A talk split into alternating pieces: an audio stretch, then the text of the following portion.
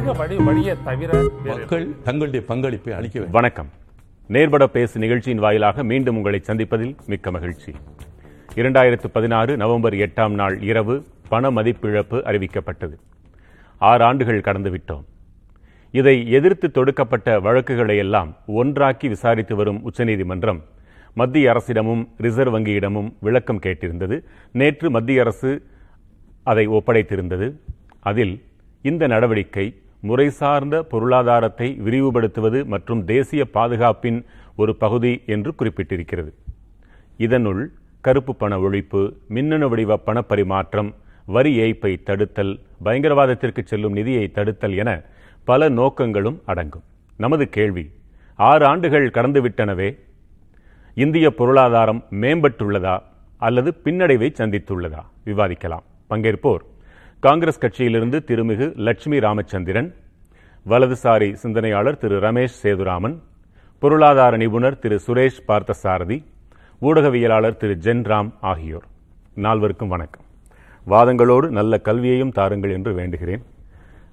ஒட்டுமொத்தமாக ஆறு ஆண்டுகள் கடந்திருக்கிறோம். இந்திய பொருளாதாரம் இந்த நடவடிக்கையால் மேம்பட்டுள்ளதா அல்லது பின்னடைவை கண்டுள்ளதா சுருக்கமாக சொல்லுங்கள். ஒவ்வொன்றாக விரிவாக அப்புறம் விவாதிக்கலாம். இல்லை கண்டிப்பாக இம்ப்ரூவ் தான் ஆயிருக்கு. நம்ம எப்படி பார்க்கலான்னா டூ தௌசண்ட் சிக்ஸ்டீனில் என்ன ஜிடிபி இருந்தது டூ தௌசண்ட் டுவெண்ட்டி டூவில் என்ன ஜிடிபி இருக்குது இது ஒரு ஒரு அளவுகோலாக எடுத்துக்கலாம். டூ தௌசண்ட் சிக்ஸ்டீனுக்கு அப்புறம் நம்ம ஜிடிபியை சரிவை எதிர் எதிர்நோக்கணும். இந்த கோவிட் வந்ததுன்னு ஃபர்தராக போயிட்டு இப்போ திருப்பி தான் டூ தௌசண்ட் டுவெண்ட்டி ஒனில் தான் பவுன்ஸ் பண்ணியிருக்கோம். மேபி இந்த வருஷம் இப்போ வேர்ல்டு எக்கானமி இவ்வளோ டஃப்பாக இருக்கும்போது people are talking seven point செவன்லேருந்து இப்போ செவன் பர்சன்ட் ஜிடிபின்னு பேசுகிறோம் வேர்ல்டில் சில கண்ட்ரி தான் ஜிடிபி செவன்லாம் பேசுகிற அளவுக்கு இருக்கிறோம். அப்படின்னு நம்ம வளர்ந்து தானே இருக்கிறோம் அப்படின்றதுக்கு அது ஒரு எம்பிரிக்கல் எவிடன்ஸ் மாதிரி நான் பார்க்குறேன் நான் அதை. திரு பொருளாதாரம் சரிவில் தான் இருக்குது. டிமானிட்டைசேஷனால ஏற்பட்ட பல்வேறு நிகழ்வுகள் வந்து இந்த சரிவுக்கு காரணம் அப்படின்னு சொன்னா இல்ல அதுக்கப்புறம் வந்த பெருந்தொற்று காரணம் அல்லது உக்ரைன் ரஷ்யா வார் காரணம் அப்படின்னு சொல்லி வேறு காரணங்களை எதிர்வாதமாக அரசு தரப்புல வைக்க கூடும் ஆனா பொருளாதாரம் சரிஞ்சு இருக்குது என்னென்ன காரணங்களை எல்லாம் வந்து டிமானிட்டைசேஷன் கொண்டு வரும்போது பண மதிப்பு நீக்- பண மதிப்பு நீக்கத்தை கொண்டு வரும்போது என்னென்ன காரணங்களை எல்லாம் அரசு சொல்லியதோ அந்த அனைத்து துறைகளிலும் அரசு வந்து சொன்ன மாதிரி வெற்றியை ஈட்டவில்லை. இதற்கு மாறான விஷயங்கள் தான் நடந்திருக்குது அப்படிங்கிறது தான் யதார்த்தமான நிலையாக இருக்குது. ரமேஷ் சேதுராமன் என்னை பொறுத்தவரை வந்து இது ஒரு மிக்சடாக தான் பார்க்கணும். காரணம் என்னன்னாக்க இப்போது இந்த டிமானிட்டைசேஷன் அதை தொடர்ந்து பல சீர்திருத்த நட- நடவடிக்கைகள்னு சொல்கிறோம் அதையெல்லாம் அரசு பண்ணியிருக்காங்க. அதில் வந்து தொடர்ந்து சரிவு அப்படின்னு நம்ம சொல்லும்போது நம்ம வந்து காங்கிரஸ் காலத்திலேருந்தே அந்த சரிவு தொடங்கியதுங்கிறத நம்ம பார்க்குறோம். இருந்தாலும் அது நீண்ட நெடுந்தோ தொலைநோக்கு பார்வையுடன் நம்ம வந்து இதை அணுகணுங்கிற முறையில் நிறைய சீர்திருத்த நடவடிக்கைகள்லாம் கொண்டு வந்தாங்க. அதுக்காக எல்லாம் செய்யற எல்லாமே நூறு சதவீதம் சரியாக இருந்தது. அதனால் இன்னைக்கு வந்து அமோகமாக எல்லாமே இருக்குன்னு சொல்ல முடியாது. ஏன்னா அதில் ஒரு சில தவறுகள் இருக்குது அது வந்து இன் டியூ கோர்ஸ் அப்படிங்கிற மாதிரி கா- ஒரு காலம் தொடரும் இதில் நிலையில் வந்து கொஞ்சம் கொஞ்சமாக சரி பண்ணுறாங்கங்கிறது ஒன்று ரெண்டாவது விஷயம் வந்து இன்னும் முன்னெடுப்புகள் பல எடுக்கப்பட வேண்டியிருக்கு. அதுக்குள்ள ஐயா ஜென்ரம் அவர்கள் சொன்ன மாதிரி பார்த்தீங்கன்னாக்க அதை ஒரு சாக்கா நம்ம சொல்ல வேண்டாம். அந்த நி- நிதர்சனமான உண்மை கூட. ஏன்னா வந்து இது இந்த இந்தியாவில் மேல மட்டும்தான் வந்து கோவிட் தாக்கம் இருந்தது. இந்தியாவில் மட்டும்தான் வந்து உக்ரைன் ரஷ்யா போருடைய தாக்கம் இருந்ததுன்னு நம்ம சொன்னால் நம்ம வேணா ஒத்துக்கலாம். ஒருவேளை அதை வந்து ஒரு இதோ சப்பக்கட்டா சொல்கிறோமா இது வாங்குறோமே. ஆனால் உலக அளவில் இருந்திருக்கு. எல்லா நாடுகளும் இந்த பிரச்சனையை சந்தித்துக் கொண்டிருக்கிறார்கள். இன்னும் சொல்ல நம்ம சொல்லக்கூடிய நன்றாக இருக்கிறதுன்னு சொல்லக்கூடிய சைனா போன்ற நாடுகளில் இந்த ரியல் எஸ்டேட்லாம் எடுத்தீங்கன்னா சொன்னாங்க இன்னும் மிக மோசமான ஒரு நிலைக்கு தள்ளப்பட்டு கொண்டிருக்கிறது. அங்க வந்து ரொம்ப இன்ஃபர்மேஷன் நமக்கு வெளியில வராதது காரணம் அங்க ஒரு ஒரு க்ளோஸ்டு சொசைட்டின்னு சொல்றோம். வெளியில அதுவும் அதிக இன்ஃபர்மேஷன் ஆனா அங்கேயும் நிலைமை சீராக இல்லை. வளர்ந்த நாடுகள்னு சொல்லக்கூடியதுல யூகே போன்ற நாடுகள் அப்படியா இருக்கட்டும் இல்லைன்னா யூரோப் ஐரோப்பிய கூட்டமைப்பு அந்த நாடுகளாக இருக்கட்டும் இல்லை அமெரிக்காவே கூட இருக்கட்டும். எல்லா இடங்கள்லையும் இந்த சரிவுங்கிறத நம்ம பார்க்குறோம். ஆனால் அதே மாதிரி நம்மளுடைய அண்டை நாடுகள்னு சொல்லக்கூடிய பாகிஸ்தான் அவங்களோட கடன் சுமை எவ்வளவு இருக்கு? அதே மாதிரி இந்த பக்கம் அண்டை நாடுன்னு சொல்லக்கூடிய பங்களாதேஷ் அதே மாதிரி நம்ம கீழே இருக்கக்கூடிய அண்டை நாடான ஸ்ரீலங்கால எந்த மாதிரியான சுச்சுவேஷன் வந்ததுங்கிறதெல்லாம் நம்ம பார்த்தோம். அப்படி இருக்கும்போது அதையெல்லாம் கம்பேர் பண்ணும்போது இது இன்னும் இவ்வளவு மக்கள் தொகை இருக்கக்கூடிய ஒரு நாடான இந்தியா இப்படி இன்னும் அந்த அந்த பேலன்ஸ்டா இருக்காங்க அப்படிங்கும்போது அது ஒரு பாசிட்டிவ் நியூஸா தான் நம்ம இவ்வளவு பெரிய நடவடிக்கை அதன் பிறகு வந்த கோவிட் பெருந்தொற்று உலக நாடுகளின் இன்றைய பொருளாதார மந்த நிலை இத்தனையும் ஒப்பிட்டு பார்க்கும் பொழுது இந்தியா நல்ல நிலைமையிலேயே இருக்கிறதுன்னு சொல்றீங்க. லட்சுமி ராமச்சந்திரன் உங்களுடைய கருத்து என்ன? வணக்கம். டிமானிட்டைசேஷன் டாக்டர் மன்மோகன் சிங் அவர்கள் என்ன சொன்னாருன்னா பார்லிமெண்ட் இது ஒரு ஆர்கனைஸ்டு லூட் லீகலைஸ்ட் பிளண்டர் அப்படின்னு சொன்னார். அதாவது அரசாங்கம் நிகழ்த்தின ஒரு மிகப்பெரிய சுரண்டல் அப்படின்னு பார்லிமெண்ட்ல சொன்னார். அது ஏன் அப்படிங்கறத நான் வந்து சும்மா கொத்தாம்பதுவா இங்க பேசினாங்கல்ல அந்த மாதிரி பேச போறது இல்ல புள்ளி விவரத்தோட ஆர்பிஐல இருந்து அவங்க வழங்கின புள்ளி விவரத்தோட உங்களுக்கு எக்ஸ்பிளைன் பண்ண போறேன். ஓகேவா முதல்ல இவங்க என்ன கிளைம் பண்ணாங்க? கேஷ்லெஸ் சொசைட்டி அப்படின்னாங்க. பணமே இருக்காது. எல்லாமே டிஜிட்டல்ல தான் நடக்கும் அப்படின்னாங்க. அப்புறம் வந்து கேஷ் கேஷ்லெஸ் ஆக முடியாதுன்னு ஒண்ணு லெஸ் கேஷ் சொசைட்டி அப்படின்னாங்க. இப்ப ஆர்பிஐ புள்ளி விவரத்தை தான் சொல்ல போறேன். நான் எங்க கட்சி தயாரிச்ச புள்ளி விவரம் இல்ல.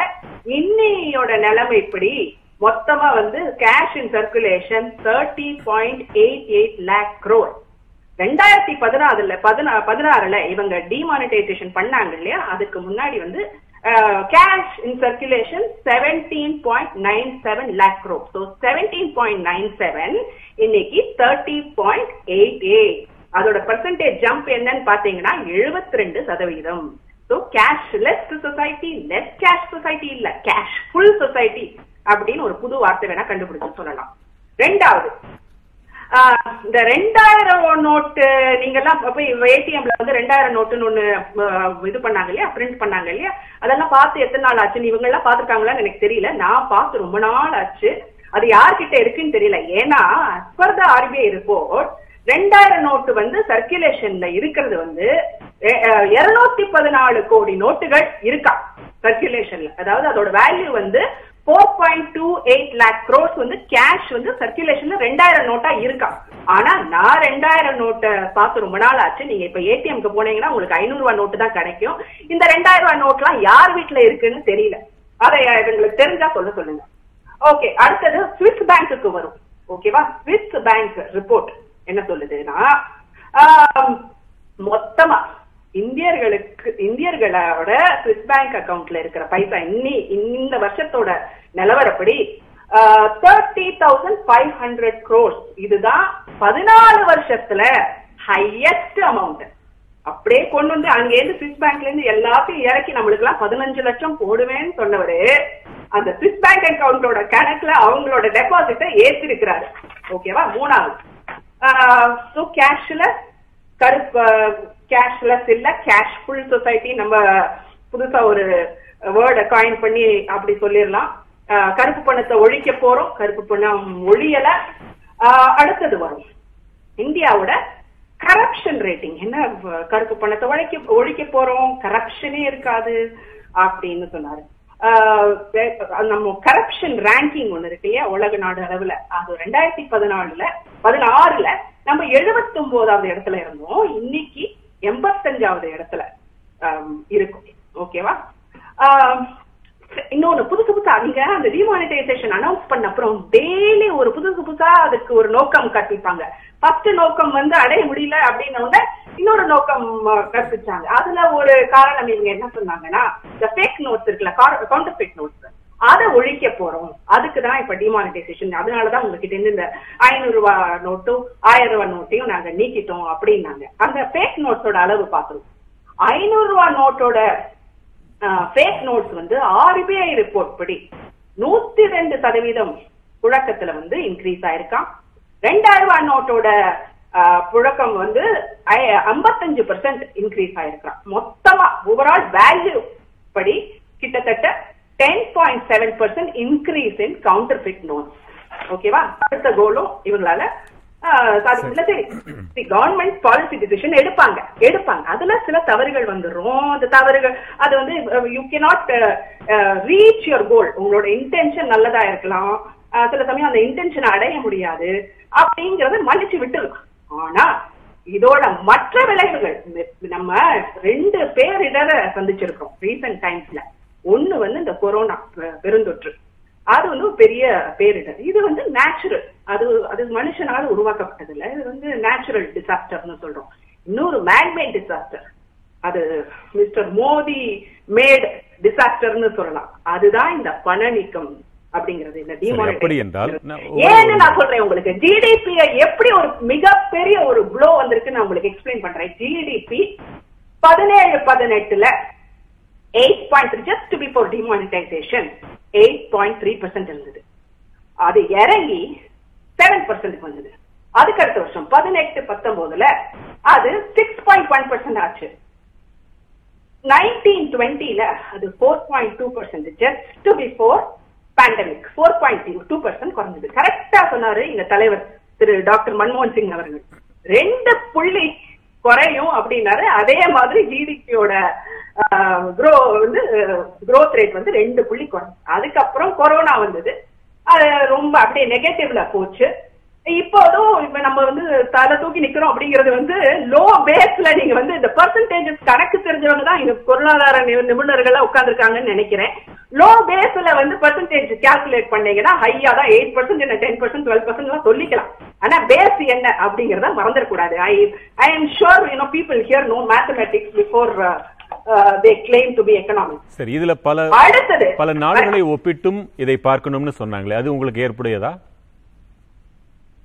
பிற நாடுகளை ஒப்பிட்டும் இதை இந்த என்ன ஜிடிபி குரோத் ரேட்டை வந்து பிற நாடுகளை ஒப்பிட்டும் பார்க்க வேண்டிய பார்க்க வேண்டி இருக்கு அப்படிங்கிறாங்களா?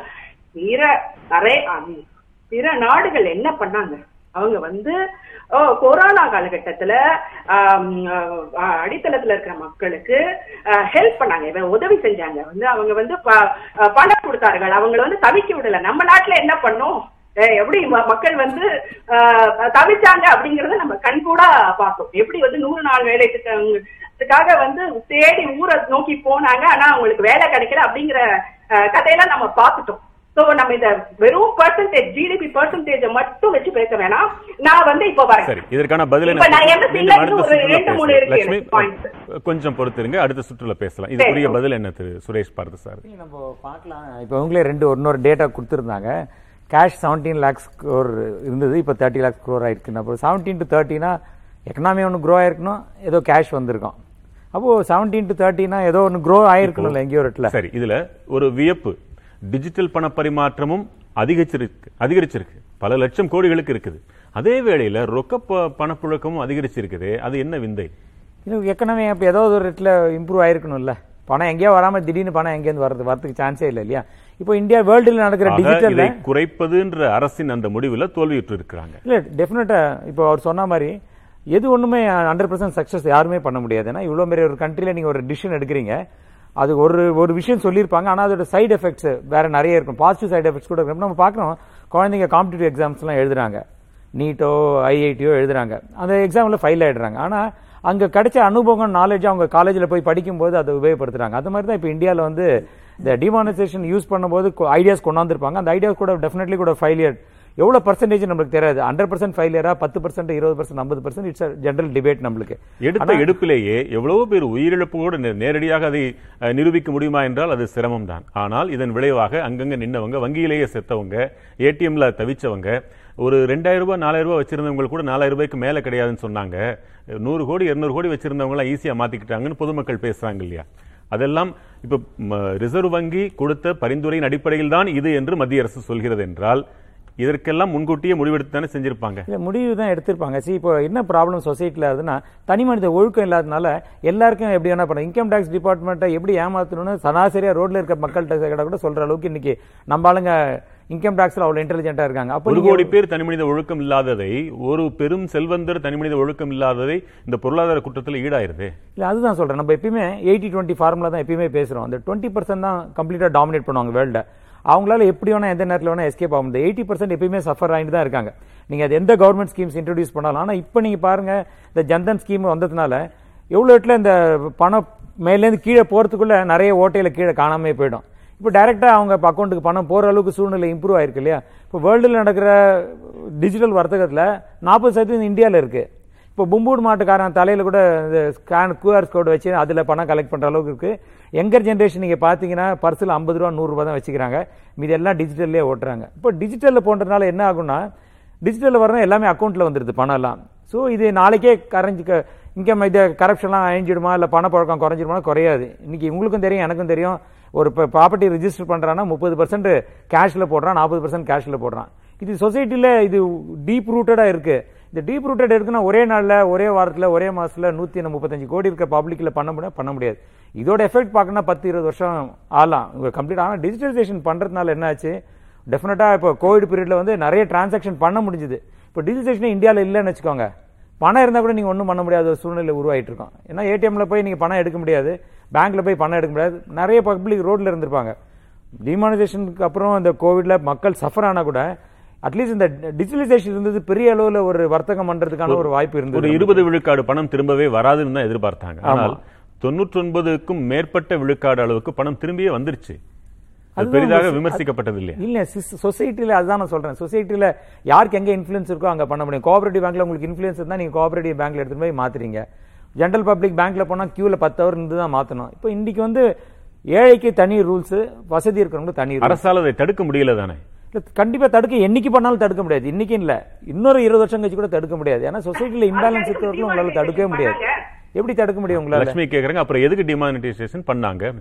ப்ராப்ளி இவங்க பேக் எண்ட்ல டிசிசேஷன் கொண்டு வரணும்னு பேக் எண்ட்ல வச்சிருப்பாங்க. அதை சொல்லாம இம்ப்ளிமெண்ட் பண்ணிருக்கலாம். அருள் சில ஐடியா வச்சிருப்பாங்க அந்த ஐடியா ஃபெயிலியர் ஆயிருக்கலாம். சி ஐடியா ஃபெயிலியர் ஆயிருக்கலாம் அதோட எஃபெக்ட் காஸ்கேட்டிங் எஃபெக்ட் பார்த்தா பெட்டரா தான் ஆயிட்டு இருக்கு அறிவிக்கப்பட்ட மறுநாளே ஒரு நிறுவனத்தின் விளம்பரம் அவ்வளவு பெரியதாக வருகிறது என்றெல்லாம் பல விமர்சனங்கள் அந்த நாட்கள் எழுந்தன. அன்றைக்கு அறிவிக்கப்பட்ட அன்று அந்த நொடியில் நான் தான் செய்தியில் உட்கார்ந்திருந்தேன். நம்ப முடியாமல் அந்த செய்தியை படித்தேன். இதை எப்படி சாத்தியப்படுத்தப் போகிறார்கள் என்று ஆண்டுகள் ஆறு கடந்து விட்டன அதன் நிலை என்று நாம் விவாதித்துக் கொண்டிருக்கிறோம். உங்கள் மறுமொழி என்ன? ஆண்டுகள் ஆறு கடந்து விட்டன. எந்த விதமான இம்ப்ரூவ்மெண்ட்டும் இல்லை. ஆனால் கேஸ்கேடிங் எஃபெக்ட் வந்து பெட்டராக இருக்கு. அதனால வந்து அனைத்து துறைகள்லையும் இந்த முயற்சியில் ஏற்பட்ட தோல்வி வந்து ஏற்றுக்கொள்ளக்கூடியது அப்படிங்கிற மாதிரியான ஒரு டோன்ல வந்து சுரேஷ் சொன்னார். அப்படி இருக்கிறதுக்கு வாய்ப்பு இல்லை. எல்லா துறையிலையும் அரசினுடைய கிளைம் வந்து தோத்து போச்சு. அது ஒரு மாதிரி மிக்ஸ்டு ரியாக்ஷன் மிக்ஸ்டான பலன்கள் இருக்கு அப்படின்னு சொன்னாரு. எல்லா செயல்களுக்குள்ளேயும் மிக்ஸ்டான பலன்கள் இருக்கும். ஆனா டால் கிளைம்ஸ் நவம்பர் எட்டாம் தேதி இரவு எட்டு மணிக்கு டால் கிளைம்ஸ் மக்கள் முன்னாடி வைக்கப்பட்டன. அதை ஒழிச்சிருவோம் இதை ஒழிச்சிருவோம்னு சொல்லி. லக்ஷ்மி வந்து தெளிவா சொன்னாங்க ஒவ்வொரு ஏரியாலயும் என்னென்ன நடந்ததுன்னு. அதுல முதல்ல வந்து புழக்கத்துல இருக்கக்கூடிய ஐநூறு ரூபாய் நோட்டையும் ஆயிரம் ரூபாய் நோட்டையும் வெளியில எடுக்கணும்.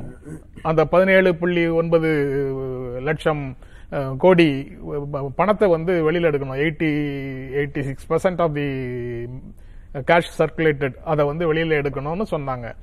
ஆனால் இப்போ வந்து எழுபத்தி ரெண்டு சதவீதம் கேஷ் வந்து இன்க்ரீஸ் ஆயிருக்கு. அதை வந்து ஏதாவது ஒன்றில் growth தான் ஆயிருக்கணும்னா அப்போ அப்போ வந்ததும் அது க்ரோத்தில் தானே அந்த பணம் வழியில் இருந்திருக்கும். அந்த பத்தொம் ப- பத்தொன்பது புள்ளி ஒன்பது ஏழா அந்த பதினேழு புள்ளி ஒன்பது ஏழு லட்சம் கோடி பணமும் ஏதோ ஒரு வளர்ச்சியில் தானே இருந்திருக்கும். அந்த பொருள் கிடையாதா? இப்போ இவங்க செய்யும் போது மட்டும் முப்பது லட்சம் கோடி எங்க எப்படி கேஷ் சர்க்குலேட் ஆகுதுன்னு கேட்டா அது ஏதோ ஒரு வளர்ச்சியின் காரணமாக ஆகுதுன்னு பதில் சொல்றது வந்து எவ்வளவு தூரம் பொருந்தும் அப்படிங்கிறது எனக்கு தெரியல. அது போக டிஜிட்டலைஸ் ஆயிடுச்சு. அது ஒரு நோக்கமாக வச்சிருக்கலாம். அதை வந்து சொல்லாம இருந்திருக்கலாம் அப்படின்னு சொல்றாரு. முதல்ல சொல்லல. டிஜிட்டல் எக்கானமிங்கிறத மனசுல வச்சுட்டு தான் நாங்க பண்றோங்கிறத முதல்ல சொல்லல. அஹ் பின்னால தான் சொன்னாங்க.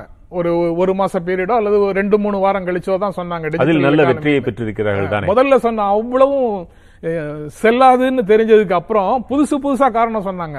ஆனா இன்னைக்கு அபிடவிட்ல என்ன சொல்லியிருக்காங்க ஆர்பிஐயோட கலந்து ஆலோசிச்சு தீர யோசித்து தான் யோசிச்சு தற்காப்பு நடவடிக்கைகள் பாதுகாப்பு நடவடிக்கைகள் அனைத்தும் எடுத்த பிறகு இது செயல்படுத்தப்பட்டதுன்னு இன்னைக்கு சொல்றாங்க. இது முழு பூசணிக்காய சோத்துல மறைக்கிற மாதிரி இது. டிஜிட்டல் பேமெண்ட்ஸும் வந்து எப்போ நடந்தது? ரெண்டாயிரத்தி பதினேழுல யூபிஐ இன்ட்ரோடியூஸ் ஆகுது. ரெண்டாயிரத்தி பதினாறு நவம்பர்ல இது வருது. அதற்கு முன்னாலேயே எல்லாரும் வந்து கிரெடிட் கார்டுலையும் செக்லையும் பழகிட்டாங்க. யூபிஐ வந்ததுக்கு அப்புறம் டெலிஃபோன் ஸ்மார்ட் போன் வளர்ச்சி வந்ததுக்கு அப்புறம் அதுல டெக்னாலஜி வளர்ந்ததுக்கு அப்புறம் போன்ல இன்டர்நெட் வந்து சகஜமாக கிடைக்க ஆரம்பிச்சதுக்கு அப்புறம் யூபிஐல பயங்கர குரோத் வந்தது. அதுவும் டிமானிட்டைசேஷனால கிடையாது. கொரோனா வந்ததுக்கு அப்புறம் அது வந்து இரண்டு மடங்கு ஏற்கனவே இருந்ததை விட யூபிஐ பேமெண்ட் வந்து இரண்டு மடங்கு ஆக அதிகமாக நடைபெற்ற ஒன்றை இந்த அரசு தனக்கு சாதகமாக தனக்கு சாதகமாக? சொல்லுது. நீங்க வந்து பொருளாதாரம் சரிஞ்சிருக்குன்னு சொல்லும்போது அஹ், ரமேஷ் சொல்றது கரெக்ட் தான். உலகம் முழுக்க ஆயிருக்கு அதனால இங்கேயும் ஆயிருக்குங்கிறது ஒரு- ஆர்குமெண்ட் கரெக்ட் தான். பட் uh, அந்த காரணத்தை வந்து பொருளாதாரம் சரிஞ்சிருக்கக்கூடிய க- ஏன் சரிஞ்சிருக்குன்னு கேட்டா அந்த ரெண்டையும் சொல்லிட்டு இங்க நடந்தது எதையுமே நடக்காத மாதிரி சொல்றாங்க. நீங்க பெட்டர்மெண்ட் சமூகத்தை அல்லது இதை எப்படி சொல்றீங்க? ஃபார்மலைசேஷன் ஆஃப் எக்கானமின்னு அரசு சொல்லுது. அந்த ஃபார்மலைசேஷன் வந்து ஆர்கானிக்கா இருக்கணுமா? ஃபோர்ஸ்டா இருக்கணுமா? அவங்கிறது ரொம்ப அடிப்படையான கேள்வி. டிமானிட்டைசேஷன் மூலமாக ஃபார்மலைஸ் பண்ணணும் அப்படின்னு நாங்க நினைச்சோம். திட்டமிட்டோம் அப்படின்னு இன்னைக்கு சொல்றாங்களே அபிடவிட்ல அது ஃபோர்ஸ்டு ஃபார்மலைசேஷன் ஃபோர்ஸ்டு ஃபார்மலைசேஷன்ல ஒரு மேஜர் டிமாண்ட் சைடில் இருக்கக்கூடிய சாதாரண மக்களை முற்றிலுமாக புறக்கணிக்கிறீர்கள். அமைப்புகளை விட்டு முறையான பொருளாதார அமைப்புக்குள்ள அந்த சாதாரண மக்களை வச்சிருக்காம சிறு சிறு குறு பிசினஸ் பண்றவங்களையும் பெரும்பாலான தொழிலாளர்களையும் ஒட்டுமொத்தமாக இந்த முறையான பொருளாதார அமைப்பை விட்டு வெளியில தள்ளுற வேலை தான் அதுல நடக்குது. அப்படி இருக்கும்போது பர்ச்சேசிங் பவர் எப்படி இருக்கும் சந்தையில? எல்லாரும் விளைவுகள் என்னன்னா பெட்டர்மெண்ட் பெட்டர்மெண்ட் நல்ல பலன்களே கிடையாது. ஒரு வேலை வேலை வேலையின்மை வேலை இழப்பு சம்பளம் குறைப்பு எப்ப வேணாலும் வெளியில அனுப்புறதுக்கான ஒரு சூழல். அதாவது இதையெல்லாம் வந்து தெரிந்து இப்படிதான் நடக்கும்னு தெரிஞ்சே செஞ்சு பாக்குறாங்கன்னா அல்லது முறையான விளைவுகளை பற்றி தெளிவு இல்லாமலே செய்து பார்க்கறாங்கன்னா சிரமறுத்தல் வேந்தருக்கு பொழுதுபோக்கு அப்படின்னு சொல்லுவாங்களே தமிழ்ல அந்த மாதிரியான ஒரு மனநிலை தான் அதுல இருந்து வெளிப்படுது. ரமேஷ் சேதுராமன் இப்ப நன்கு அறிந்த பொருளாதார நிபுணர்களே ஒரு பேரலல் எக்கானமி ஒரு கேஷ் எக்கானமி இருக்கிறது தான் ஒரு ஒரு நாட்டிற்கு ஆரோக்கியமான பொருளாதாரத்திற்கு அவசியமானதுன்னெலாம் பேசுறாங்க. அது எப்படிங்கிறத விளக்குங்க. குறிப்பாக இதுல கருப்பு பணத்தை மீட்பது அல்லது ஒழிப்பது கள்ளப்பணத்தை ஒழிப்பது இதெல்லாம் இதில் எந்த அளவுக்கு வெற்றி பெற்றிருக்கிறாங்கன்னு நீங்கள் புள்ளி உரத்தோடு இருந்தால் சொல்லுங்கள் சரி. இதில் வந்து பல விஷயங்களுக்கு பதில் சொல்ல வேண்டியிருக்கு. இந்த நீங்கள் கேட்ட கேள்விக்கு முதல்ல நான் ஒரு சிலதுக்கு பதில் சொல்லிட்டு அதுலேருந்து உங்களுக்கு புரியும் அப்படின்னு நினைக்கிறேன். மொதல் மொத விஷயம் லக்ஷ்மி அவர்கள் பேசும்போது வந்து ஒரு விஷயம் சொன்னாங்க. அதாவது வந்து இது வந்து ஆர்கனைஸ்டு லூட்டு அப்படின்னு. திரு மன்மோகன் சிங் காலகட்டத்தில் தான் யூபிஏ காலகட்டத்தில் தான் இன்னொரு மன்மோகன் சிங் ஒரு பேப்பர் ஒன்று பப்ளிஷ் பண்ணார். பார்ட்டிசிபேட்டரி நோட் அப்படின்னு துரதிருஷ்டவசமாக பாஜக ஆட்சி காலத்தில் இன்னும் அது இருக்குங்கிறது ஒரு இது. கருப்பு பணத்தை பொறுத்த வரைக்கும் அதை ஒழிக்கணும்னா முதல்ல அதை இது அந்த வெளிநாட்டில் இருந்து யார் பேருன்னே தெரியாம அவங்களோட இன்வெஸ்ட்மெண்ட் இந்தியாக்குள்ள வரும். அது எப்படின்னாக்க சொன்னாங்க இல்லையா? அதாவது வந்து யூபிஏ காலகட்டத்தையும் சேர்த்து அவங்க சொன்ன பீரியட்ல அதிலிருந்து வந்து எப்படின்னாக்க இந்த நாட்டிலிருந்து சென்ற கருப்பு பணம் சுவிஸ் வங்கியில் போடப்பட்டது. மற்ற ப- இந்த ஐலாண்ட்ஸ்ன்னு சொல்லுவோம். அதாவது வந்து டாக்ஸ் ஹெவன்ஸ்னு சொல்லுவோம். அங்க எல்லாத்துலயும் வந்து பதுக்கப்பட்டது. ஆனா அங்க பதுக்கிறதுக்கு என்ன கண்டிஷனா நீங்க வருஷ வருஷம் ஒரு பர்சன்ட் அதுக்கு பே பண்ணணும். ஓ சும்மா தானே இருக்கு. பணம் வேற ஏற்கனவே கொள்ளடிச்ச பணம் அதுல வேற போகுதேன்னு சொல்லிட்டு அதை இன்வெஸ்ட் பண்றதுக்கு ஒரு முறையை கண்டுபிடிச்சாங்க. ரொம்ப ஒரு சயின்டிபிக் முறை. அதான் அறிவியல் ஊழல்ங்கிறது இதுதான். என்ன பண்ணாங்கன்னா அதை அதை- வந்து இப்ப இந்த அரசு அதை தொடர்ந்து என்ன ஆமா இந்த அரசு தொடர்கிறது நீங்க சொன்ன அந்த டாக்ஸ் ஹேவன் அது அது ஹெவன்ஸாவும் இருந்தது. ஆமா. நிக்கோலஸ் என்பவர் ஒரு அருமையான புத்தகம் அதே தலைப்- தலைப்புல எழுதியிருக்கிறார். என்னுடைய கேள்வி அவர்கள் செய்தார்கள் என்றதற்காக நீங்க அப்படியே இல்ல அது? ஏன்னு சொல்றேன் நான் அதுவும் சொல்றேன். ஏன்னா தவறு எங்கே நடந்தாலும் சொல்லணும் பட் அதுல வந்து எப்படிங்கிறத சரி செய்ய வேண்டியதற்கு காரணம். ஆனா இப்போ சரி செய்ய முடியலன்னா அதுக்கான காரணத்தையும் நம்ம பேலன்ஸ்டா ஆராயணும். அது எப்படின்னாக்க பெருவாரியான பணம் இங்க உள்ள வருது முதலீடாக வருகிறது. பல வகையில இது ரொட்டேட் செய்யப்படுது. அப்போ அதுக்கப்புறம் நீங்க டீகப்பிள் பண்ணணும் அப்படின்னு சொன்னீங்கன்னா டக்குன்னு ஓவர் நைட் பண்ண முடியாது. ஆனா இந்த அரசு பொறுமையாக இதை செய்திருக்க முடியும். டிமானிட்டைசேஷனை பண்ணணும்னு ஆசைப்பட்டவங்க இதை பண்ணியிருந்தாங்கன்னா இன்னும் நல்ல தாக்கம் இருந்திருக்கும். ஆனா ஆனா ஒரே நாள்ல பாத்தீங்கன்னா ஷேர் மார்க்கெட் திடுகிடுன்னு விழுந்திருக்கும். ஏன்னா எதுக்கு எடுத்தாலும் நம்ம சொல்லக்கூடியது. இப்ப நான் இன்னைக்கு நேத்து இன்னைக்கு இருக்கக்கூடிய நிதி அமைச்சர் சொல்ல ப சிதம்பரம் எப்ப கேட்டாலும் எக்கானமி பிரச்சனையில இருக்குன்னு சொன்னா அவர் சொல்லுவார் டாக்ஸ் இது நம்மளுடைய ஷேர் மார்க்கெட் நல்லா இருக்குன்னு தான் சொல்லுவார் அதே தான் இன்னைக்கும் சொல்றாங்கிறது வேற விஷயம். ரெண்டாவது விஷயம் டைரக்ட் பெனிஃபிட் டிரான்ஸ்பர் பொறுத்த வரைக்கும் காங்கிரஸ் பீரியட்லேயே ப்ரப்போஸ் பண்ணாங்க. அதை ஜன்தன் அடுத்த லெவல்ல கொண்டு வந்து அதை வந்து ஸ்கீம்ஸ் எல்லாம் பண்ணாங்க பாஜக. இது நீங்க இரு- எந்த அரசுமே காங்கிரஸையும் விடுங்க பாஜகவும் விடுங்க ஒருவேளை மூன்றாவதாக வேற ஒரு அரசு வந்திருந்தாலும் இந்த டிமானடைசேஷனையும் சரி இந்த ஜன்தன் ரிலேட்டட் விஷயங்களையும் சரி யாராக இருந்தாலும் இம்ப்ளிமெண்ட் பண்ணியிருப்பாங்க. அதுக்காக நான் ரொம்ப டீட்டெயிலாக உள்ளே போனால் அது இன்னொரு பெரிய விவாதத்துக்குள்ளே போகணும். அது ஏன் பண்ணியிருப்பாங்கன்னு சொல்லணும். அதே சமயத்தில் ஜென்ராமையா அவர்கள் சொன்னதில் ஒரு சரியான விஷயம். ஃபார்மலைசேஷன் ஆஃப் எக்கானமி இதில் ரெண்டு இருக்குது நீங்கள் வந்து பொருளாதாரம்னு எடுத்தீங்கன்னா ஒன்று வந்து படிப்படியாக பண்ணுறது அதை நான் அடுத்த இருபது வருஷத்துல தான் பண்ணுவேன்னு சொன்னீங்கன்னா அது பொறுமை. இல்லை நம்ம டிஸ்ரப்டிவ்னு சொல்லுவோம். அதை பண்ணும்போது இவர்கள் செய்த தவறு என்னங்கிறத நான் சொல்கிறேன் ப்ரிப்பேர்டாக தான் பண்ணினோம் ஆர்பிஐ கிட்ட டிஸ்கஸ் பண்ணணும். ஒரு உதாரணத்துக்கு சொல்லணும்னா ஐநூறு ரூபாய் பழைய ஐநூறு பழைய ஆயிரம் ரூபாய் நீக்குவதற்கு கொடுப்பதற்கு போதிய பணம் இல்லாததுனால தான் ரெண்டாயிரம் ரூபாய் நோட்டை அடிக்க வேண்டியது அடுத்த கேள்வி லக்ஷ்மி அவர்கள் கேட்டதுல. இந்த ரெண்டாயிரம் ரூபாய் நோட்டு எங்க இருக்குன்னு நான் உங்களுக்கு சொல்றேன். கவலையப்படாதீங்க. உங்க கட்சியிலேருந்து ஆரம்பிச்சு பல தரப்பட்ட கட்சிகள் இதெல்லாம் வந்து எலெக்ஷனுக்காக எங்கெங்க வச்சிருக்காங்கன்னு யாருக்கும் தெரியாது. அதனால அங்க இருக்கலாம். இல்லைன்னா ஒருவேளை பேங்குகள்லயே கூட ஏன்னா சொல்றேன்னா நிச்சயமா சாதாரண மக்களுக்கு புழக்கத்துக்கு இது வரலைங்கிறதுக்கான காரணம் இன்னைக்கு ஏடிஎம்ல போனீங்கன்னா எந்த ஒரு ஏடிஎம்லயும் ரெண்டாயிரம் ரூபாய்க்கான நோட்டு கிடைக்காது.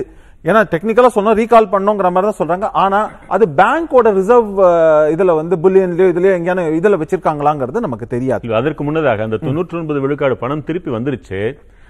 அரசு எதிர்பார்த்தது இருபது சதவீதமாவது அது முடக்கப்படும் இல்ல எதிர்பார்த்தது. இருபது சதவீதம்ங்கிறது தவறான ஒரு இதுதான் அசம்ஷன் தான். ஆனா இதுல நீங்க ஒரு கவனிக்க வேண்டிய ஒரு விஷயம் ஜீரோ எரர் கவுண்டர் ஃபீட் அப்படின்னா நீங்க அசல் நோட்டுக்கும் கள்ள நோட்டுக்கும் எந்த ஒரு வித்தியாசமும் கண்டுபிடிக்க முடியாத அளவுக்கு ரூபாய் நோட்டுகள் இந்தியாவிற்குள் புழக்கத்திற்குள் வந்தது. அப்படின்னா அந்த வந்த நீங்க சொல்றீங்க இல்லையா நூறு சதவீதம் வந்து அந்த தொண்ணூத்தொன்பது புள்ளி சொச்சம் சதவீதம் எதுவாக இருந்தாலும் அதில் எவ்வளவு அந்த க- அந்த மாதிரியான ஒரு கருப்பு பணம் வந்ததுன்னு தெரியாது. எல்லாமே ஒரு எஸ்டிமேஷன் அதாவது நம்ம வந்து ஒரு ஒரு ரஃப் கால்குலேஷன்ல வேணா சொல்லலாமே ஒழிய அது ரெண்டு பர்சன்ட்னு சொல்லலாம் இருபது பர்சன்ட்னு சொல்லலாம் பத்து பர்சன்ட்னு சொல்லலாம்.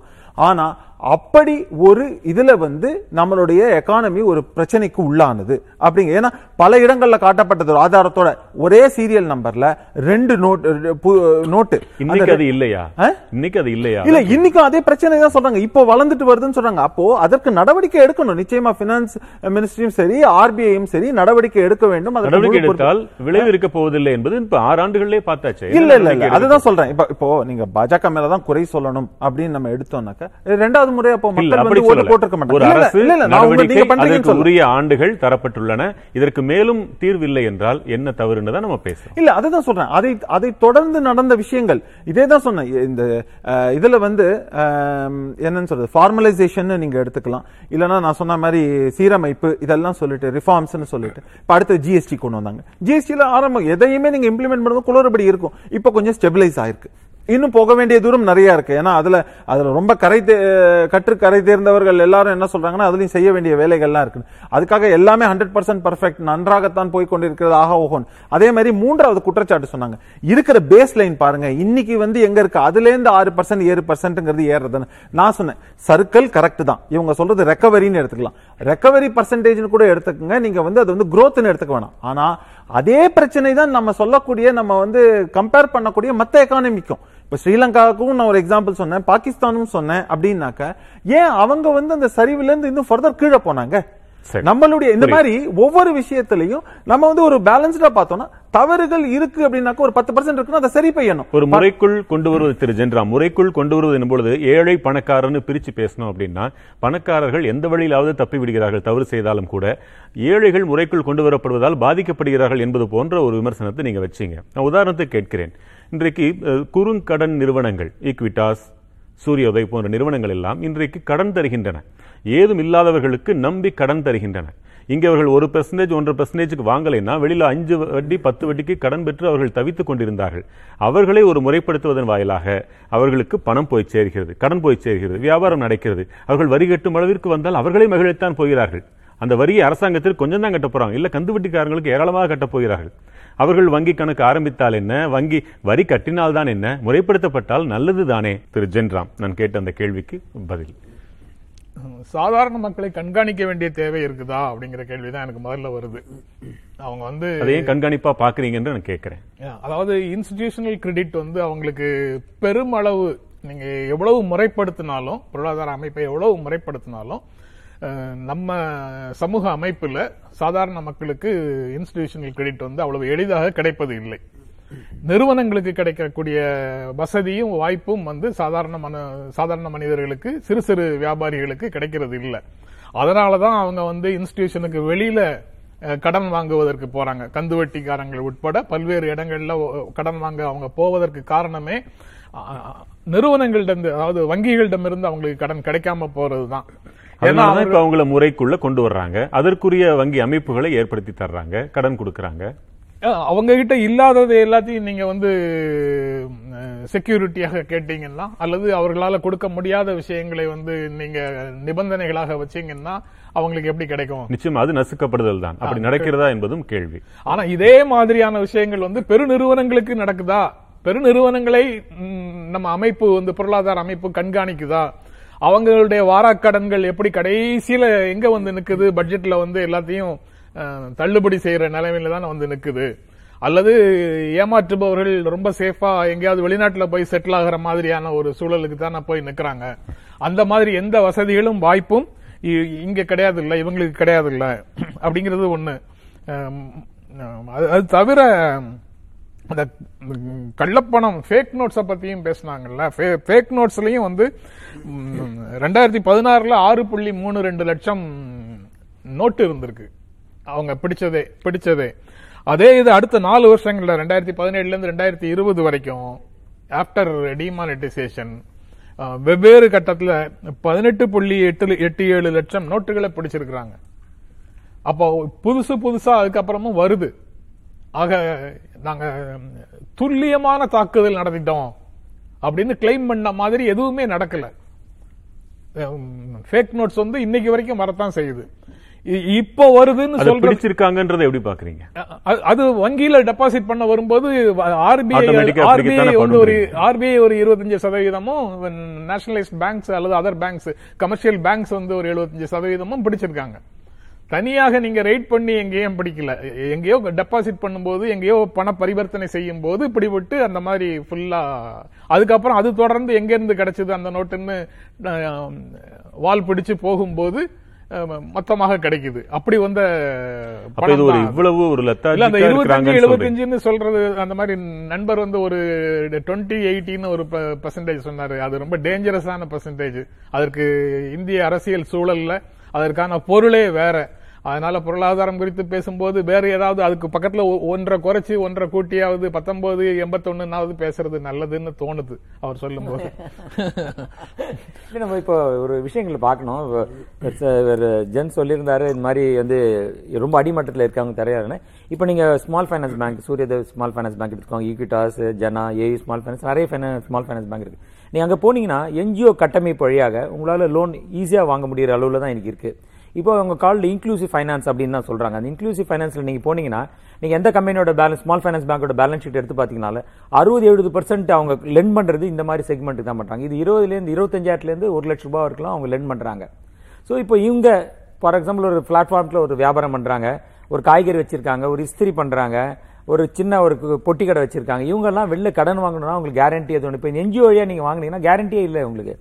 இருபத்தஞ்சு பேர் ஒரு குழு இருந்தா குழுவா தான் போய் வாங்குறாங்க. அவங்களுக்கு இருபத்தி நாலுல இருந்து இருபத்தாறு பர்சன்ட் தான் இதுல அரசின் முதன்மை நோக்கம் அவங்கள ஒரு கட்டுக்குள்ள கொண்டு வரணுங்கிறதா? அல்லது அவங்க வாழ்வாதாரத்தை உயர்த்தணும்ன்றதா? எது ரெண்டுமே ஒரு ஒரு செயல் செஞ்சா அதோட எஃபெக்ட் சைடு எஃபெக்ட்ஸ் இருக்க தானே செய்யணும். ஏன்னா இந்தியா போன்ற ஒரு நாடுகள்ல முறைசாரா பொருளாதாரம் ஒரு பக்கத்தில் நன்றாக தழைத்தால்தான் ஏழைகளின் வாழ்வாதாரம் தொடர்ந்து தக்க வைக்கப்படும் பாதுகாக்கப்படும். எனவே இப்படி ஒரு எக்கானமி இருந்துகிட்டே இருக்க வைக்கணும்னு சொல்றாங்களே அது சரியா தவறா? இல்ல அந்த மாதிரி ஒரு க- நம்ம பார்க்க முடியாது. பேரலல் எக்கனாமியா உங்களால எலிமினேட் பண்ண முடியுமான்னு எனக்கு தெரியல. அது இட் இஸ் நாட் கோயிங் நம்ம இந்தியாவில் இது இன்னொரு அஞ்சு வருஷத்துல நடக்கும் பத்து வருஷத்துல நடக்கும் பதினஞ்சு வருஷத்துல நடக்கும் எதுவும் சொல்ல முடியாது. நான் முதலே சொன்ன மாதிரி தனி மனித ஒழுக்கம் இல்லை. நம்மளே கடையில் போனால் பில் இருக்கா? பில் இல்லாம ஏதாவது கிடைக்குமா? இப்படி ஒரு தனி மனிதன் கேட்கும்போது பிளாக் மணி டெய்லிக்கு உருவாகி தானே இருக்கு. இப்போ ஒரு கொஞ்ச நாளைக்கு முன்னாடி நாங்க ஒரு கார்பெண்டர் ஒர்க் பண்ணியிருந்தோம் வீட்ல. அவங்கள்ட்ட கேட்டேன் இது பிளைவுட்ஸ் எல்லாம் வாங்கிட்டு வந்துருங்க அப்படின்னு. அவர் உடனே கேட்கிறாரு ஜிஎஸ்டி வேணுமா? வித்தவுட் ஜிஎஸ்டி அப்படின்னு. வித்தவுட் ஜி வித்தவுட் ஜிஎஸ்டி கூட கிடைக்கும் சார் என்ன நல்ல பிராண்ட் கிடை நல்ல பிராண்டே வித்தவுட் ஜிஎஸ்டி கிடைக்கும். அப்போ நல்ல பிராண்ட் வித்தவுட் ஜிஎஸ்டி கிடைக்குதுன்னா சிஸ்டம்ல இன்னும் அந்த ஒரு பேரலல் எக்கானமி எப்படி கிரியேட் பண்றதுன்னு தெரிஞ்சு வச்சிருக்காங்கல்ல. நம்ம பட்டுக்கோட்டை கல்யாண சுந்தரம் அந்த காலத்திலே சொல்லியிருக்காரு. திருடனாய் பார்த்து. திருடனாய் பார்த்திருந்தாவிட்டால் திருட்டை ஒழிக்க ஜிஎஸ்டி வரி வருவாய் அதிகரிப்பு வரி ஏய்ப்பு தடுப்பு இதுல எல்லாம் என்ன நிலைமை உள்ளது? இம்ப்ரூவ்மெண்ட் ஆயிருக்கு. நீங்க பாத்தீங்கன்னா இப்போ ஒரு லட்சத்தி ஐம்பதாயிரம் லட்சம் கோடி வந்து நம்ம ஜிஎஸ்டியில் கலெக்ஷன் ஆயிருக்கு. அப்படின்னா ஒரு இடத்துல டிரான்ஸ்பரன்சி இம்ப்ரூவ் ஆகுது. அது எவ்வளவு பர்சன்டேஜ் டிரான்ஸ்பர் இம்ப்ரூவ் ஆயிருக்குன்னு நம்ம பார்க்க வேண்டியதா இருக்கு. கொஞ்சம் கொஞ்சமா இம்ப்ரூவ் ஆயிட்டு தான் இருக்கு நம்ம. இப்போ எந்த எந்த ஸ்டேட் இருந்தாலும் நாளைக்கு நாளைக்கு மூணு லட்சம் கோடி ஜிஎஸ்டிலே கலெக்ஷன் ஆகுதுன்னு வச்சுக்கோங்க. எல்லா ஸ்டேட்டும் தானே பெனிஃபிஷியரி அப்ப எல்லா ஸ்டேட்டும் பெனிஃபிஷியரி வரும்போது நமக்கு அதோட இம்பாக்ட் தமிழ்நாடா இருக்கட்டும் யூபியா இருக்கட்டும் வெஸ்ட் பெங்காலா இருக்கட்டும் அந்த பெனிஃபிட் என்ஜாய் தானே பண்ணுவாங்க? இந்த பதிலும் ஜென்ராம் அவர்கள் கேட்பதை இன்னொரு கேள்வியும் அது தொடர்ந்து பின்னி பிணைந்தது. ஏன்? கட்டுறவனே கட்டிட்டே இருப்பாங்க. சம்பளம் வாங்குறவங்க எல்லாம் மாட்டுவாங்க. மற்றவர்கள் நிலை என்ன என்பது. ஜிஎஸ்டி மூலமாக வருவாய் வருதா? வருது. ஆனா கார்பரேஷன் டாக்ஸஸ் கடுமையாக குறைச்சிங்களே. அதனுடைய அது எந்த எந்த தேவையின் அடிப்படையில கார்ப்பரேஷன் டாக்ஸஸ குறைக்கிறீங்க? அதுல வரவேண்டிய வருவாய் எல்லாம் போகுது இல்ல அப்போ சாதாரண மக்கள் சம்பந்தப்பட்ட விஷயங்கள்ல கராராக ஜிஎஸ்டி வருது. பெரிய நிறுவனங்கள் சார்ந்த விஷயங்கள் எல்லாத்துலயும் நீங்க வந்து வரி சலுகைன்னு ஒரு பெயர்ல வரவேண்டிய பணத்தை பெறாமல் போகிறீர்கள். இதோடு லக்ஷ்மியின் குறுக்கீட்டையும் நான் சேர்த்துக் கொள்கிறேன். லக்ஷ்மி சொல்லுங்க. ஜென்ராம் சார் ஏற்கனவே சொன்ன மாதிரி ஒரு ஷாக் ட்ரீட்மெண்ட் மூலமா தான் நம்ம வந்து எக்கானமிய ஃபார்மலைஸ் பண்ணணுமா? அந்த அந்த டிஜிட்டல் டிரான்சாக்ஷன் எண்ணிக்கை வந்து கூடியிருக்கு அப்படின்னு ஒரு கிளைம் கொடுக்கறாங்க. அதுக்கு காரணம் டிமானிட்டைசேஷன் சொல்றாங்க. நான் சொல்வேன் அந்த ஷாக் ட்ரீட்மெண்ட் அடுத்தது ரெண்டாவது இயற்கையே கொடுத்த shock treatment which is pandemic அதுக்கப்புறம் தான் வந்து அவங்க சொல்ற அந்த டிஜிட்டல் டிரான்சாக்ஷன்ஸ் வந்து இன்னும் கூடிச்சு அதுக்காக நம்ம என்ன இந்த மாதிரி ஷாக் ட்ரீட்மெண்ட் எதிர்பார்த்துட்டே இருக்க முடியுமா? நம்ம ஒண்ணு புரிஞ்சுக்கணும். வந்து இந்த டாக்ஸேஷன் அப்படிங்கறதோட அடிப்படைய புரிஞ்சுக்கணும். நிறைய பண பரிவர்த்தனை நடக்கணும். பண பரிவர்த்தனை நடந்ததுன்னா என்ன அர்த்தம்? பொருளாதாரம் வளருதுன்னு அர்த்தம். அதாவது மக்களுக்கு தேவை இருக்கு. உற்பத்தி அதனால வந்து பெருகுது. உற்பத்தி பண்றாங்க விக்- அவங்க வந்து மக்கள் தேவையானதை வாங்குறாங்க. அதனால அவங்க வந்து this is what good economy நிறைய இதுதான் வந்து ஜிடிபி வந்து இதுதான் இண்டிகேட் பண்ணுது. டாக்ஸ்ங்கிறது என்ன? இதுல ஒரு பகுதிய அரசாங்கம் வந்து வரியா வாங்கிக்குது. எதுக்கு? அது அது அந்த வரிய வரி பணத்தை வைத்து அது மக்களுக்கு தேவையான வசதிகளை பண்ணி கொடுக்கறதுக்காக இந்த டாக்ஸ் இந்த டாக்ஸே மக்களோட இந்த இந்த பண புழக்கத்தையும் மக்கள் வந்து பண்ற இந்த டிரான்சாக்சன்ஸையும் முடக்க போகுது. அவங்க வந்து அவங்க வந்து இந்த கம்ப்ளீட்டா அந்த அன்ஆர்கனைஸ் செக்டர்னு சொல்றோம் இல்லையா? அதை இழுத்து இழுத்து மூடுற நிலைமைக்கு அங்க இருக்கிறவங்க எல்லாம் அடுத்த நாள் சாப்பாட்டுக்கே வழி இல்லாத போயிருவாங்க. வேலை வாய்ப்பு வந்து அந்த செக்டரால முன்ன மாதிரி கொடுக்க முடியல. அதனால அந்த அந்த ஹோல் செக்டரே முடங்கி கிடக்கு. எம்எஸ்எம்இ வந்து அஹ், அன்னைக்கு படுத்ததுதான். இன்னும் தலை தூக்கி அவங்களால ஒன்னும் செய்ய முடியல. அப்படிங்கிறது ஒரு நியாயமான ஒரு விஷயமா. அத வந்து அதுதான் ஒரு டாக்ஸ் இதுதான் டாக்ஸேஷன் கிடையாது. இது டாக்ஸ் டெரரிசம் அப்படின்னு இவ பிஜேபி தலைவர் ஒருத்தர் தான் இந்த வார்த்தையை காயின் பண்ணாரு. அது அவர் சொன்ன வார்த்தையை தான் நாங்க யூஸ் பண்ணணும். இது வந்து tax terrorism this is not taxation இன்னொன்னு நம்ம இன்னும் ஒரு புள்ளி விவரம் என்கிட்ட இருக்கு. அதை ஷேர் பண்ணணும். இவங்க வந்து இந்த பல காரணங்கள் கற்பித்தார்கள் இல்லையா? அதுல வந்து one of the reasons they said was terror funding வந்து கர்வ் பண்ணிட்டோம் இந்த டிமானிட்டைசேஷனால அப்படின்னு இவங்க கிளைம் பண்ணாங்க. ஆனா டேட்டா பாயிண்ட் என்ன சொல்லுதுன்னு பார்ப்போம். ரீசெண்டா அரசாங்கம் வந்து யுனைடெட் நேஷன்ஸ் செக்யூரிட்டி கவுன்சில்ல இந்த கவுண்டர் டெரரிசம் கமிட்டின்னு ஒண்ணு இருக்கு. அவங்களுக்கு வந்து ஒரு புள்ளி விவரம் சமர் சமர்ப்பித்திருக்காங்க இந்திய அரசாங்கம். அவங்க என்ன சொல்றாங்கன்னா ரெண்டாயிரத்தி இருபத்தி ஒண்ணுல ஜம்மு காஷ்மீர்ல இந்த டெரர் கேம்ப்ஸ் வந்து நூத்தி ஐம்பது டெரர் கேம்ப்ஸ் இருந்தான் ரெண்டாயிரத்தி இருபத்தி ரெண்டு செப்டம்பர் மாசம் இருநூத்தி இருபத்தஞ்சு டெரர் கேம்ப்ஸ் இருக்கான் சோ எங்க டெரர் ஃபண்டிங் கட் ஆயிருச்சுன்னாங்க. ஆனா டெரர் கேம்ப்ஸ் வந்து கூடிட்டே ஒரு நோடி இந்த கேட்டு சொல்றேன். சார் அதுவும் போச்சுன்றாங்களே? இல்ல இல்ல. இப்போ தொடர்ந்து நடக்கக்கூடிய நிகழ்வுகள் நீங்க பாருங்க பாதுகாப்பு சம்பந்தப்பட்ட பல நிகழ்வுகள்ல முன்னாடி நடந்த அளவுக்கு எவ்வளவு டெரரிஸ்ட் ஆக்டிவ் டெரரிஸ்ட் ஆக்டிவிட்டி விட்டுருங்க. இன்னைக்கு ஜம்மு அண்ட் காஷ்மீரே எடுத்தீங்கன்னா எவ்வளவு கல்லெறிதல் சம்பவத்துல இருந்து எவ்வளவு அளவுக்கு அதிகமா இருக்கா குறைஞ்சிருக்காங்கிறது மிகப்பெரிய கேள்வி. அதுவும் கடந்த ஒரு ஆறு மாசம் எடுத்துங்க ஒரு வருஷம் எடுத்துங்க அதுல இந்த மாதிரி எவ்வளவு நடந்திருக்கு. அப்போ அது ஒரு ப்ரூஃப் அதனால டெரரிசம் ஆஸ்பெக்ட்ல வந்து நிறைய இருக்கு. நீங்க எவ்வளவுதான் முடக்கினா கூட எஃப்சிஆர் இந்த மாதிரி பல விஷயத்த வந்து அரசு கெடுபிடிகளை காட்டுகிறது. ஏன்னா ஒரு நல்ல செய்- விஷயத்த செய்யறதுக்காக கொண்டு வரோம்னு பணத்தை சொல்லிட்டு அதை வந்து பல வழிகளில் வந்து அதை ஸ்ப்ரெட் பண்ணி கொடுத்து இந்த தேசத்திற்கு எதிரான செயல்களை செய்யறது அப்படிங்கிறது. இவங்க யாரும் நோக்கத்தை குறை சொல்லவே இல்ல. இல்ல இல்ல நான் சொல்றேன். அதான் சொல்றேன். அதுல. வந்து அது- அது வந்து நடந்திருக்காங்கிற கேள்வி கேட்கறேன் நான் திரும்பவும் சொல்லக்கூடிய விஷயம் நீங்க டெரரிஸ்ட் கேம்ப்னு நம்பர்ஸ் சொல்றீங்க. அப்ப அதை ட்ராக் பண்ண முடியறது அரசுக்கு தெரிஞ்சிருக்கு. அவங்க என்ன பண்ணுவாங்கங்கிறதும் அது என்ன பண்ணணுங்கிறது அவங்களுக்கு தெரியும். ஆனா இன்று நடக்கக்கூடிய அந்த மாதிரியான நிகழ்வுகள் என்ன? கடந்த காலங்களில் நடந்த நிகழ்வுகள் இதுவரை நடந்து கொண்டிருக்கிறதாங்கிறது தான் கேள்வி. கல்லீரல் சம்பவத்தை இந்த ஆரம்பிச்சு கலவரங்கள் ஆரம்பிச்சு மற்ற விஷயங்கள் எல்லாம் நடக்கிறதாங்கிறது தான் ஒரு கேள்வி. டிமானிட்டைசேஷனால டிமானிட்டைசேஷனால நடந்ததா? இல்ல, வந்து அப்ரகேஷன் ஆஃப் அப்ரகேஷன் ஆஃப் பல பல பல? காரணிகள்னு நான் சொல்றேன். நீங்க வந்து அதான் சொல்றேனே. நீங்க எதையுமே பார்த்தா ஒரு ஃபேக்டர்னால நடந்ததுதான் நம்ம எதையுமே வந்து தீர்க்கமாக சொல்ல. டெரர் டெரர் ஃபண்டிங்க கட் பண்ணுது அப்படின்னு நீங்க சொன்ன நீங்க claim தான் சொன்னேன். தான் சொல்றோம். அதுதான் சொல்றேன். ஒரு காரணின்னு நான் சொல்றேன். அதன் ஒரு பகுதின்னு தான் மத்திய அரசு சுப்ரீம் கோர்ட்லயே அப்படிதான் ஆமா ஒரு பகுதி அதான் சொல்றேன். ஒரு காரணின்னு தான் நான் சொல்றேன். ஒன் ஆஃப் த ஃபேக்டர்ஸ் அதே மாதிரி ரெண்டாவது விஷயம் இருங்க. எண்ணிக்கை கூடி இருக்குன்னு சொல்றேன். நீங்க வந்து கம்மியா இருக்குன்றீங்க லக்ஷ்மி நீங்க சொல்லுங்க. இருங்க வர அததான் சொல்றேனே. இப்போ கடந்த ரொம்ப ரீசெண்ட் காலங்கள்ல நடந்த நீங்க சொல்லக்கூடிய முக்கியமான விஷயம்னா நம்ம நேரா காஷ்மீருக்கு தான் போயிடுவோம். இந்த மாதிரியான நடந்தது. இத்தனை கல்லெறிதல் சம்பவம் இத்தனை துப்பாக்கி சூடு சம்பவம் இத்தனை குண்டெறிதல் சம்பவம் எத்தனை நடந்ததுன்னு நீங்க சொல்லுங்க. ஆறு மாசத்துல ஒன் இயர்ல நீங்க நம்பர்ஸ் கடந்த கடந்த வருடம் நடந்ததுக்கும் அதுக்கு முன்னாடி வருடம் நடந்ததுக்கும் இந்த வருடம் நடந்ததுக்கான இப்ப நம்ம நம்பர்ல இருக்கோம். ஒரு. உதாரணம் சொல்ல இருநூற்றி எண்பது கேம்புகள்னா அந்த கேம்புகள் ஒவ்வொன்றும் வைப்பதற்கு எவ்வளவு செலவாகும்? அது இருக்குங்க அது வெளி அதாவது எப்படின்னாக்க எல்லை தாண்டி வராங்க. நீங்க பார்டர்னு சொன்னாங்க. உள்ளுக்குள்ளேயா வெளியிலயான்னு சொல்ல உள்ள நாட்டுக்குள்ள நடந்ததுன்னு யாரும் விட போறது இல்ல அது எல்லை தாண்டிய இடத்துல நடக்கிற அந்த கேம்ப் வந்து சப்மிட் பண்ணிருக்காங்கன்னா நம்ம எல்லைக்குள்ளதான். பாகிஸ்தான்ல நடக்கிற நம்ம எல்லைக்குள்ள நடக்குதுன்னு இருங்க இருங்க வரேன். நம்ம எல்லைக்குள்ள நடக்குதுன்னா அரசு கண் மூடி வேடிக்கை பாக்குதுன்னு நீங்க சொல்ல வரீங்க which is a wrong thing first of all அதை தெரிஞ்சுக்கணும் நம்ம. அப்படி நடக்க விடும்னாக்க ஹோம் இட்ஸ் a அதான் failure of home. Ministry and இதுன்னு நம்ம சொல்ல வரோம். அப்போ அத சும்மா கண் மூடி அரசு பாக்குது அப்படிங்கிற அளவுல நம்ம சொல்றோம் which is it's wrong fact நான் சொல்ல வரேன்? Terrorist camp. இருநூத்தி இருபதுன்னு சொல்றாங்க அப்படின்னாக்க அப்ப இருநூத்தி இருபது எங்க இருக்கு? நம்பர் தெரியுதுன்னா அது எங்க நடக்குதுன்னு தெரியும். எங்க நடக்குதுன்னு தான் தெரிஞ்சாக்கா அப்ப வந்து ஹோம் மினிஸ்ட்ரிக்கு தெரிஞ்சிருக்குன்னு அர்த்தம்.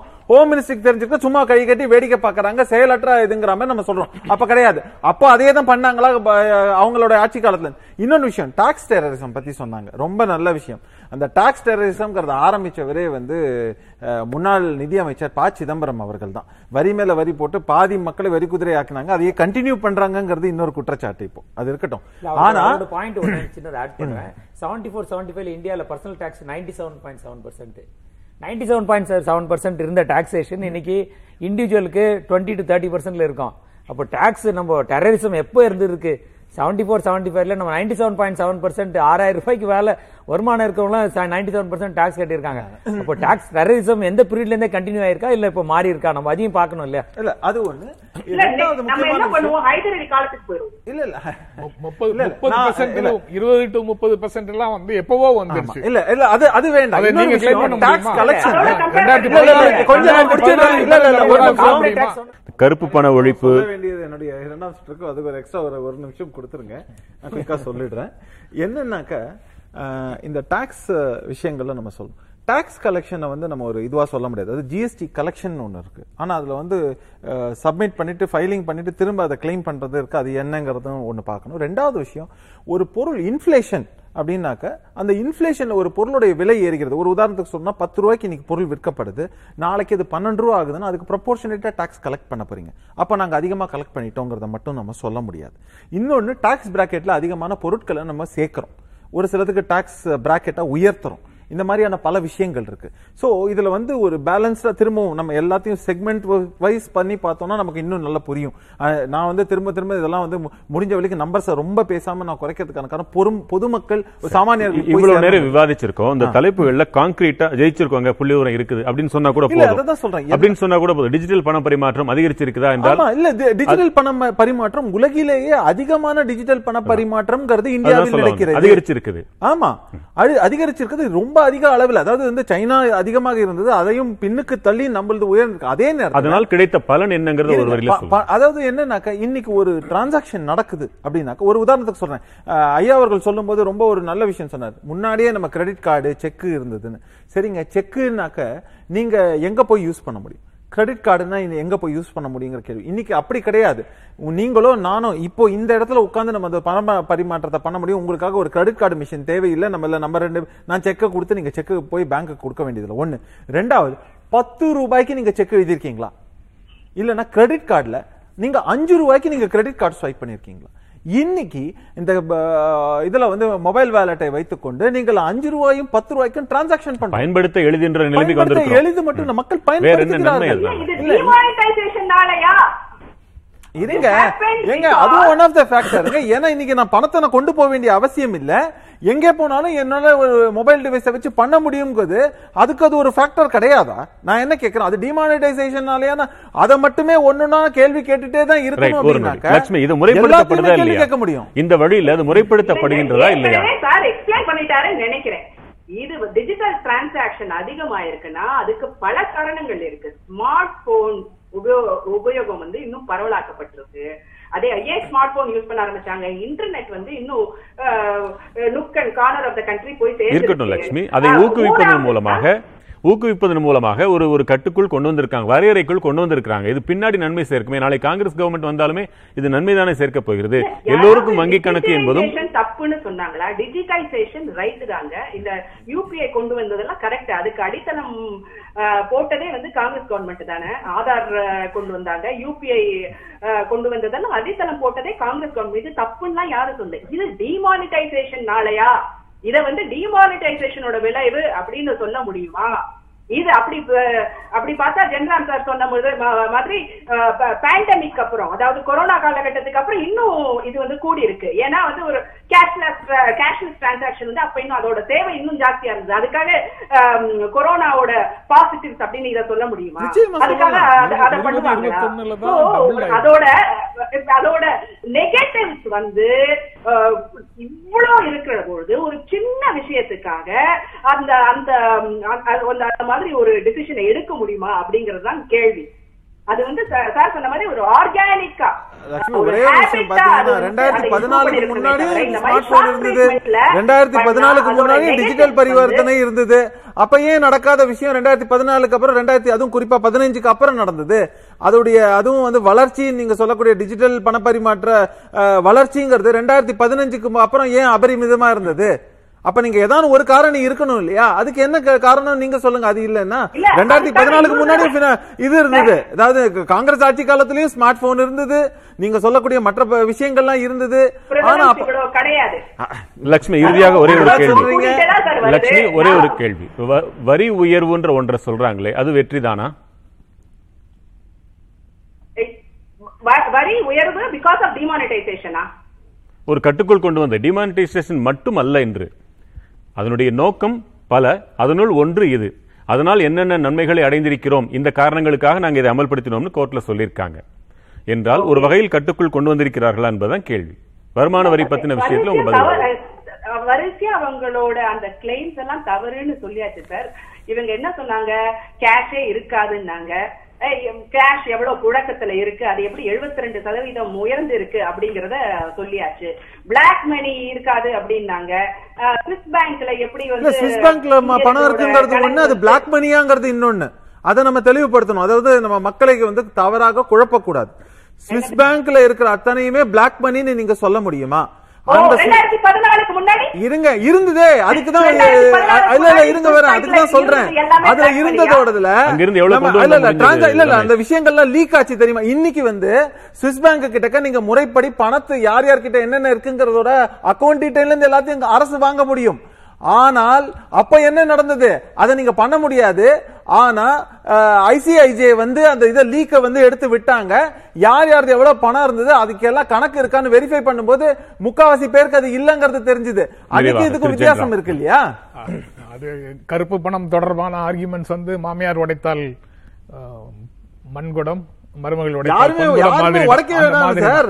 உண்மை என்னங்கிறது தெரியும். நான் என்ன அந்த மாதிரி கேட்கிறேன், தான். இன்னைக்கு கேள்வி கேட்க இன்னும் முடியும். இன்னும் ஒரு ஏரியா அதை சொல்ல முடியுமா ஒரு ஏரியா வேலிடேட் பண்றது நம்ம சொல்லுங்க. நம்ம பேசாம விட்டுட்டோம்னு நினைக்கிறேன். ஒரு ஏரியா கரப்ஷன் மேல நடக்கக்கூடிய தாக்குதல்.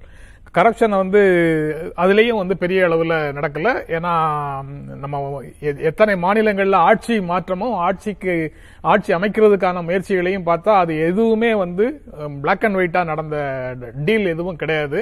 அதுலேருந்து தொடங்கி கர்நாடகாவில் இந்த தீபாவளிக்கு பத்திரிகையாளர்களுக்கு கொடுத்த கிஃப்ட்டில் ஒரு லட்சம் ரூபாய் கேஷாக கொடுத்தது வரைக்கும் கரப்ஷனை ஒழிப்பதற்கு அரசியல் இருக்கக்கூடியவர்களுக்கு. உண்மையான அக்கறை இல்லைங்கிறது ஒண்ணு.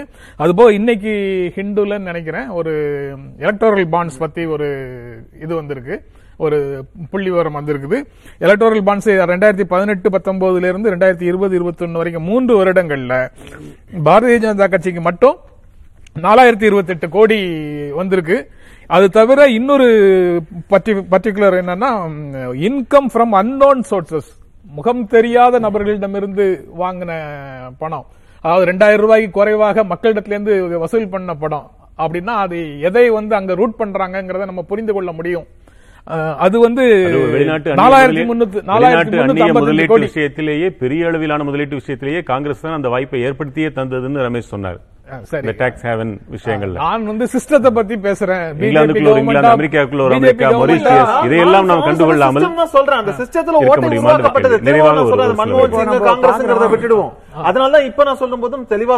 தொடர்கிறது இந்த மன்மோ இந்த விஷயத்தை நம்ம பேசுறோம்.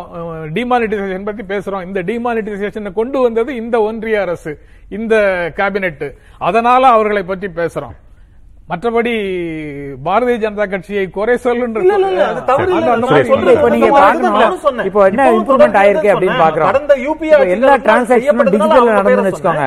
இப்பவும் அக்கௌண்ட் வருது அக்கௌண்ட்டுக்கு பணம் வருது? செய்யற ஒவ்வொரு வேலைக்கும் டால் கிளைம்ஸ் முன்வைக்கிறாங்கல்ல அது இப்ப நீங்களே சொன்னீங்க பெயர் தெரியவில்லை என்றாலும் அக்கௌண்ட்டுக்குள்ள வந்துட்டாங்கன்னு அவர் சொல்றாரு இல்ல இப்ப நம்ம இப்ப four thousand two hundred twenty எயிட்னா யாரும் கேஷ் வந்து கட்ட முடியாது. அக்கௌண்ட் டிரான்ஸ்ஃபர் தான் நடக்குது. அக்கௌண்ட் டிரான்ஸ்ஃபர் நூறு ரூபாய் இருநூறு ரூபாய் அல்லது பத்து ரூபாய் ஐம்பது ரூபாயா வரலையே. வாங்குறதா அது? இல்ல ரெண்டு விஷயம் ரெண்டு சொல்றாரா? விஷயம் இல்ல. நீங்க ரெண்டு பாயிண்ட் சொன்னீங்க. நீங்க சொன்னீங்க four thousand two hundred eight crore deposit வந்திருக்கு. எஸ்பிஐ வழியா பாண்ட் வந்திருக்கு. என்ன எலக்ட்ரல் பாண்ட் வந்திருக்கு. அப்போ transparency பேங்க் இருக்கா? டிரான்சாக்ஷன் தானே? இல்ல, டிரான்ஸ்பரன்சி சொல்லுங்க. Bank Transparency. பேங்க் தானே. அதுவுமே அப்படி இல்ல. அது legalizing இல்ல, corruption. அப்ப நான் என்ன கேக்குறேன் இப்ப எல்லா கட்சியும் இல்ல. எல்லா ஊழலை- பார்ட்டியும் தானே வாங்குறாங்க. இல்ல இல்ல நீங்க நான் என்ன சொல்றேன்? ஊழலை சட்டப்பூர்வமா பர்சன்டேஜ் அர்த்தம். ஒரு பார்ட்டிக்கு ஃபோர் தௌசண்ட் கிடைக்குது இன்னொரு பார்ட்டிக்கு ஃபைவ் ஹண்ட்ரட் கிடைக்குது இன்னொரு பார்ட்டி அப்போ everybody sharing have some share இந்த நம்ம என்ன பார்க்கணும்னா ஒரு சூழ்நிலை கண்ட்ரி டெவலப் ஆதா டெவலப் ஆகலையா? இந்த கரப்ஷனை நம்மளால ஒழிக்க முடிய போறதுல it is going to take long fight இது ரொம்ப. அரசு இதை டிக்ளேர் பண்ணுமா? இவர் சொன்னது அரசு டிக்ளேர் பண்ணுமா? கரப்ஷன் எங்களால ஒழிக்க முடியாது. நாங்க time. மாட்டோம் இல்ல, longer time நான் சொல்றேன். நான் சொல்றேன் time it will take longer time. நம்ம என்ன பார்க்கணும்னா, இன்னைக்கு digitalization ஆனதுனால percentage of corruptions system ஆக, gradually ஆ குறையதான் போகுது. நிறைவாக பார்க்கும் பொழுது நாட்டையே இந்த மாதிரி இந்த மாதிரி செயல்கள் மூலமாக நாட்டையே குழப்பத்திற்கு இட்டு செல்ல போகிறார்கள் அந்த நீங்கள் அனைவரும் சொன்னதை. வைத்து பார்க்கும் பொழுது நல் நோக்கத்திற்காக தொடங்கப்பட்டது. நோக்கத்தில் நீங்கள் யாரும் குறை காணவில்லை. அது விளைவுகள் கிடைத்திருக்கின்றன என்றால் பெருத்த கேள்விக்குறியாக இருக்கிறது. ஆனாலும் அந்த நோக்கத்தின் மேல் அவர்கள் இருவரும் நம்பிக்கையோடு இருக்கிறார்கள். நீங்கள் விளைவுகள் நேரப்போவதில்லை என்று சொல்கிறீர்கள். மக்கள் பார்த்துக் கொண்டிருக்கிறார்கள். செய்தி பிரிவு பொறுத்தருள வேண்டும். சற்று நேரம் கூடுதலாக எடுத்துக்கொண்டோம் உங்கள் வருகைக்கு நெஞ்சார்ந்த நன்றி. மற்றும் ஒரு நேர்பட பேசு நிகழ்ச்சியின் வாயிலாக மீண்டும் சந்திக்கலாம். வணக்கம்.